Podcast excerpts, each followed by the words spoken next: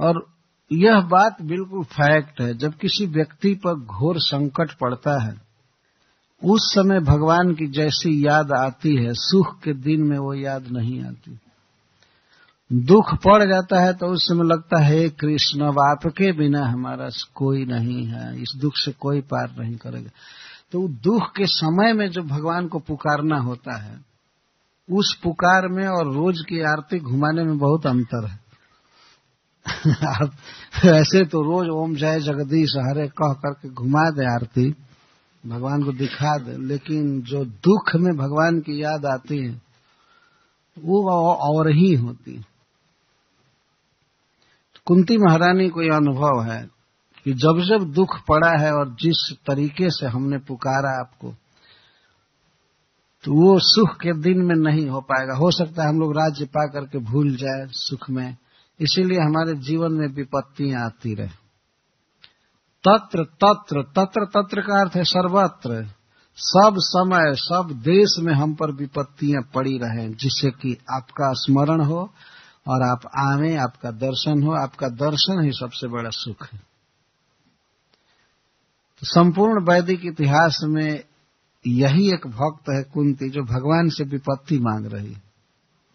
प्रकारांतर से वो विपत्ति नहीं मांग रही है, वो मांग रही है भगवान का दर्शन, भगवान से भेंट होना। तो भगवान ने कहा कि, बुआ जी, आप इस तरह से क्यों विपत्ति मांग रही हैं? सब लोग तो संपत्ति मांगते हैं। कुंती महारानी कह रही हैं कि ये संपत्तियाँ, ऊँचा पद, धन, सुंदर शरीर, विद्या, ये सब जीव के कल्याण में बाधक हैं। श्रेय हमें ये परिपंथी हैं, विघ्न डालने वाले हैं। जन्म ईश्वर्य श्रुत श्री भी रेधमान मदह पुमान। नैवारहत्यभिधा तुम वही त्वाम किंचन गोचरम। इस संसार में ऊँचे कुल में जन्म लेना और फिर कोई पद पा जाना, सुंदर शरीर होना और विद्या प्राप्त करना। ये चार जो हैं भक्ति में बहुत बड़े बाधक कि जिस व्यक्ति का मद बढ़ जाता है ऊँचे कुल में जन्म लेने से, विद्या पढ़ने से, धन से, पद से, सुंदर शरीर से, वह व्यक्ति तो आपका कृष्ण गोविंद आदि नाम भी बोलने में शर्म करता है। वो नाम भी, नैवारत, नैवारहत्य अभिधातुम वही। आपका नाम बोलने में भी उसको शर्म आती इतना अभिमान हो जाता है। इसीलिए मैं चाहती हूँ कि हमारे जीवन में विपत्तियाँ रहें, दुख रहे। ऐसा हम लोगों ने भी देखा है जो व्यक्ति बहुत पढ़ा लिखा है और बहुत ऊँचे पद पर है, वे लोग भगवान की भक्ति नहीं करते हैं, देखा गया। उनको कहिए कि आप जरा मंदिर में आइए तो घर मंदिर में अरे, हमको कहा समय है मंदिर में आने का? यहाँ जाना है, वहाँ जाना है, वहाँ जाना है। और मंदिर में आ भी गए, कदाचित किसी के कहने से, और उनको कहिए कि सष्टांग प्रणाम कीजिए। वो तो मर जाएँगे, सष्टांग प्रणाम जानते ही नहीं है। हमने देखा है भारतवर्ष में नेता लोग आते हैं मंदिर में तो ज़्यादा से ज़्यादा इतना झुकाते हैं सिर को। लगता है कि टाइट किया गया झुक ही नहीं रहा है। बाकी बिहारी मंदिर ऐसे करते हैं। हम लोग कभी कभी किसी किसी को कहे हैं कि प्रणाम कीजिए प्रणाम कीजिए। और उनको यदि माला अर्पण कीजिए, भगवान की प्रसादी माला तो माला अर्पण करते तुरंत निकाल देते हैं। उनकी भावना नहीं है कि ये प्रसादी माला है। और वास्तव में उनको जो मालाएँ मिलती हैं वो निकाल ही देना चाहिए, क्योंकि वो तो प्रसादी माला होती नहीं है। वो तो मंच पर भाषण करने गए और कोई ला करके बाज़ार से माला पहना दी। तो माला धारण करने के अधिकारी तो है नहीं। लेकिन भगवान की जो माला आती है, प्रसादी माला, उसे धारण करना चाहिए। इससे आदमी माया पर विजय पाता है। लेकिन जो बहुत ऊँचे कुल में जन्म लिया है और खास करके बहुत धन है, बहुत विद्या है, पद है, सुंदर शरीर है तो। वो व्यक्ति सोचता है कि हमको भगवान की क्या ज़रूरत है? भगवान का भजन तो गरीबों को करना चाहिए, उनको ज़रूरत है कुछ। भगवान देंगे उनको। हमको क्या ज़रूरत है? हमारे पास तो धन भरा पड़ा है, ये हमको कोई आवश्यकता ही नहीं है कि भगवान से मैं मांगू। इस तरह का भाव आ जाता है। इतना अंधा व्यक्ति हो जाता है। और सामने काल को, मृत्यु को नहीं देख पाता। लेकिन जो व्यक्ति दुख में होता है, कष्ट में होता है तो उसको याद आता है कि नहीं, भगवान सहारा देंगे, भगवान है, ऐसे। इसीलिए कुंती महारानी कहते हैं कि ऊँचे कुल में जन्म, ऊँचा पद, सुंदर शरीर और विद्या, ये चारों व्यक्ति को खाई में गिराने वाले हैं। ये तो हम लोग सारी दुनिया में प्रचार करके देख रहे हैं कि कैसे कैसे ये सब शास्त्रों की बातें बिल्कुल सत्य बिल्कुल सत्य। यहाँ तक कुछ लोगों ने प्रचार किया है बहुत काल पहले से ही कि भगवान का भजन तो लूल्हे लंगड़े, अंधों को करना चाहिए, जिनको कोई सामाजिक काम नहीं कर सकते हैं जो लोग। जो लोग सोशल वर्क नहीं कर सकते हैं, वे लोग सब मंदिर में दाखिल हों, भजन करें। और बाकी जो समाज की सेवा कर सकता है, काम कर सकता है, उसको क्या मंदिर में जाने की ज़रूरत है? ये भगवान का भजन केवल अपाहिजों को करना चाहिए, वो लोग ये कहते हैं जो समाज के किसी काम के लायक नहीं है, वे सब इस कान में भर्ती हो जाए। जो ऐसे बोलते हैं और यहाँ तक कि हमने देखा है अपनी आँखों से, अगर मंदिर में किसी किसी बड़े व्यक्ति को कहिए कि आप प्रसाद ले लीजिए, खा लीजिए तो हम हम कभी फ्री नहीं खाए। हम कभी फ्री नहीं खाए। हम क्यों खाए? तो अभिमान में वो कुछ पैसा निकाल करके देते हम खाए तो फ्री नहीं खाए वो। प्रतिदिन फ्री खा रहा है। वो जब व्यक्ति कहा कि हम फ्री नहीं खाते हैं तो मैंने कहा कि जब से जन्म लिए हो, सूरज का प्रकाश ले रहे हो ना, ये तुम्हारे बाप का है। ये सूरज का लाइट इसका बिल अगर आ जाए तो दे सकोगे। हवा में सांस ले रहे हो, पृथ्वी पर चल रहे हो, पानी पी रहे हो, अपने साथ लाए थे क्या? ये सब फ्री में मिल रहा है कि नहीं? तो व्यक्ति शर्म में पड़ा अरे भगवान के सामने तुम से सोचते हो कि मैं भगवान को कुछ दे करके और खा रहा हूँ।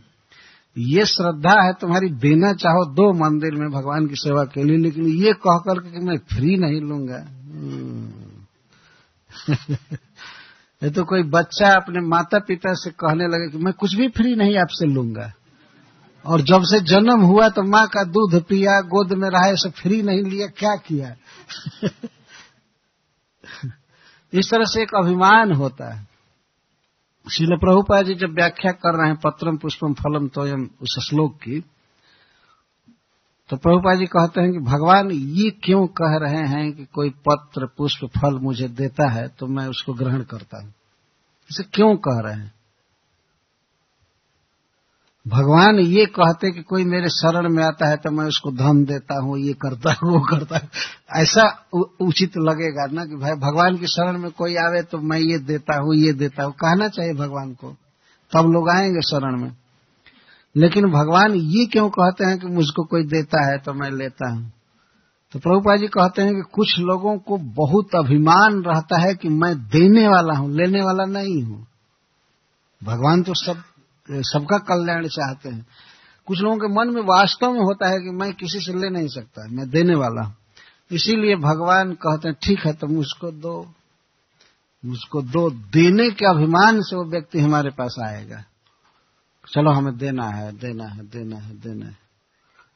तो भगवान के पास चाहे कोई लेने के लिए आवे, चाहे देने के लिए आवे, कल्याण तो उसका होगा ही। तो कुछ ऐसे लोग हैं जो दाता के अभिमान में रहते हैं कि मुझे देना है, लेना नहीं है। तो ठीक है, देने के लिए आओ। या लेने के लिए आओ, जैसे भी भगवान कृष्ण के पास आना चाहिए। तो बहुत बहुत अभिमान होता है। कुंती महारानी चूँकि राजकुल की हैं, बहुत बड़ा ऐश्वर्य जिनको प्राप्त है, इनके पुत्र युधिष्ठिर महाराज सम्राट होंगे, जीत चुके हैं महाभारत युद्ध में। ये जान रही है कि बहुत बड़ा पद, बहुत बड़ा धन आने वाला है। कहीं हम लोग भूल न जाए कृष्ण ये शंका हो रही है। इसीलिए कहती है कि वो विपत्तियाँ आती रहे, विपत्तियाँ आती रहे, कष्ट आती रहे। विपत्तियाँ दिमाग खोल देती हैं भगवान को समझने में।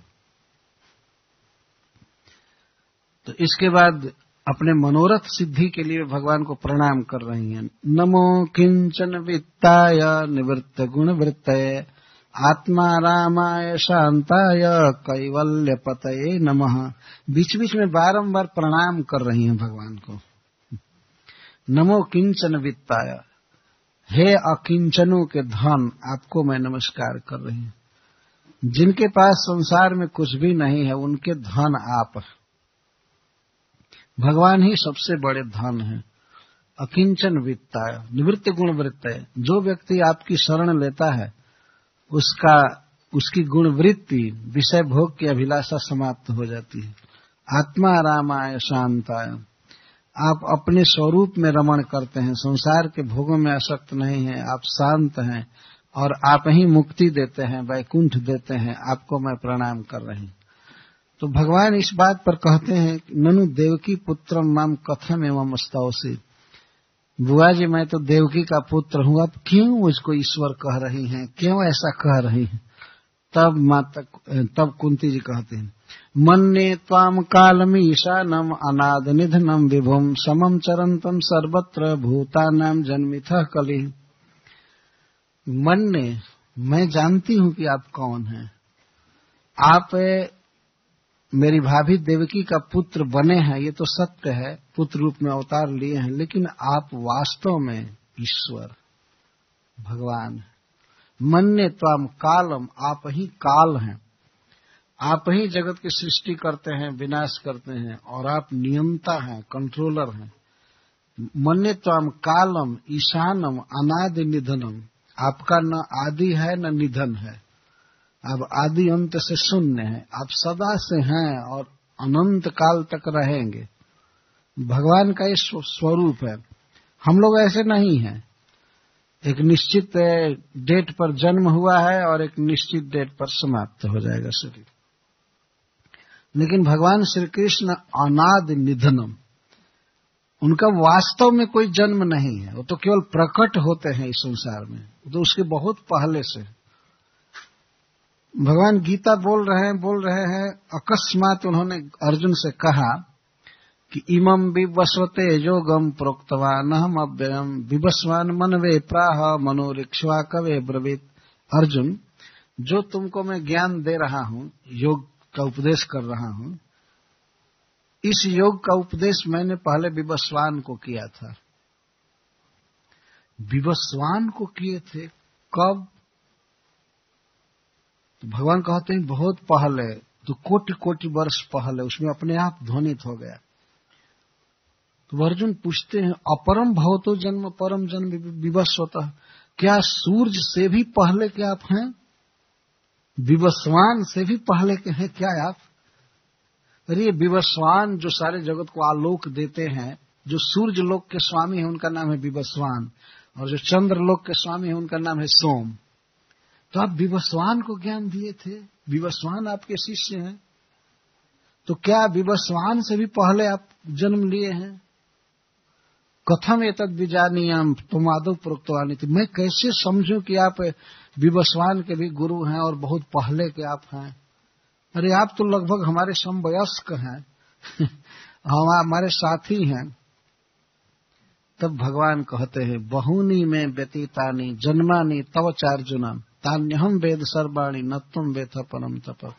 हे परम तप, मेरे बहुत बहुत अवतार बीत चुके हैं। और तुम्हारे भी। बहुनी में व्यतीतानी जन्मानी तव च अर्जुन। तव च बहुनी जन्मानी व्यतीतानी हमारे बहुत से जन्म बीत गए हैं, बहुत से अवतार बीत गए हैं। तुम्हारे भी, जब जब मैं आया हूँ, तुम भी मेरे साथ आए हो। लेकिन तुमको कुछ भी याद नहीं है, हमको सब याद तान्य हम वेद सर्वाणी। तानी सर्वाणी अहम वेद, लेकिन तुम न वेद था। तुम नहीं जानते। यही तो जीव की स्थिति है। तो अर्जुन कहते हैं, कब कब अब आते हैं? जदा जदा ही धर्म से ग्लानिर्भवती भारत अभ्युत्थानम अधर्म से तदात्मानम सृजाम। जब जब धर्म की ग्लानी होती है, और अधर्म बहुत बढ़ जाता है तब तब मैं अपने को प्रकट करता हूँ। क्या करने के लिए? तो भगवान कहते हैं, परित्राणाय साधु नाम विनाशाय च दुष्कृताम, धर्म संस्थापनार्थ है संभवामी जुगे जुगे। मैं जुग जुग में अवतार लेता हूँ, आता रहता हूँ। इसको कहते हैं अनादि भगवान बहुत पहले के हैं, वही आदि पुरुष है, उन्हीं से सबका जन्म हुआ है। और भगवान कब से हैं, इस इसको ये प्रश्न पूछना ही गलत होगा। ये कब और तब और अब सब कालवाचक शब्द है। ये सीमा बाँध रहा है। भगवान काल से परे हैं। उनके लिए ये नहीं कहा जा सकता कब से हैं। इसलिए शास्त्र कहता है अनादि। अनादि का अर्थ है अन आदि। अन नहीं। न आदि, जस्य स। जिसका आदि नहीं शुरुआत है ही नहीं। लेकिन हम लोग किसी का जन्म देखते हैं, आदि देखते हैं, इसीलिए भगवान पर भी आरोप करेंगे, आखिर तो कभी चालू हुए होंगे। क्योंकि हमारा जो मन है वो काल से परिचिन्न है। काल द्वारा बाधित है। काल से अतीत की कल्पना भी नहीं मन में उठ सकती। है ऐसा इसको शास्त्रों में कहा गया है अध्यास संस्कृत में अध्यास किसी चीज़ का अध्यास हो जाना दृढ़ तो अध्यास का ये अर्थ होता है। जैसे आपने देखा होगा, बच्चे घुमरी परेता खेलते हैं, घुमरी, कोई घुमा दे उनको ज़ोर से। घुमा दे तो आँखों में उदघूर्णा छा जाती है, घुमरी छा जाती है। और उदघूर्णा युक्त आँखों से वो बच्चा जब देखता है तो देखता है घर घूम रहा है झाड़ घूम रहा है, पर्वत घूम रहा है, सब घूम रहे हैं। देखता है ना, ये हम लोग हम लोग भी खेल करके देखे हैं। कोई न देखा हो तो क्लास के बाद घूम कर देख लीजिए। अगर दस बीस बार घूम गए तो लगेगा कि ये सब घूम रहा है, लेकिन कुछ भी नहीं घूमता है। जो जैसे है वैसे घुमरी छा जाती है आँखों में। तो उद्घूर्णा युक्त आँखों से जब हम देखते हैं तो अचल वस्तुएँ भी सचल दिखाई देती। और उस समय कोई कहे कि नहीं नहीं नहीं, ये चल नहीं रहा है तो वो व्यक्ति मानेगा ही नहीं, वो दिखता है कि घूम रहा है। तो इसी तरह से हम लोग इतना परिच्छिन्न बुद्धि वाले हो गए हैं। किसी चीज़ की शुरुआत देखते हैं, किसी का मरण देखते हैं, किसी का आदि अंत देखते हैं, खराबी देखते हैं, मनुष्यों के शरीर में रोग, दुख आदि देखते हैं। तो भगवान के स्वरूप में भी हम यही आरोप करते हैं।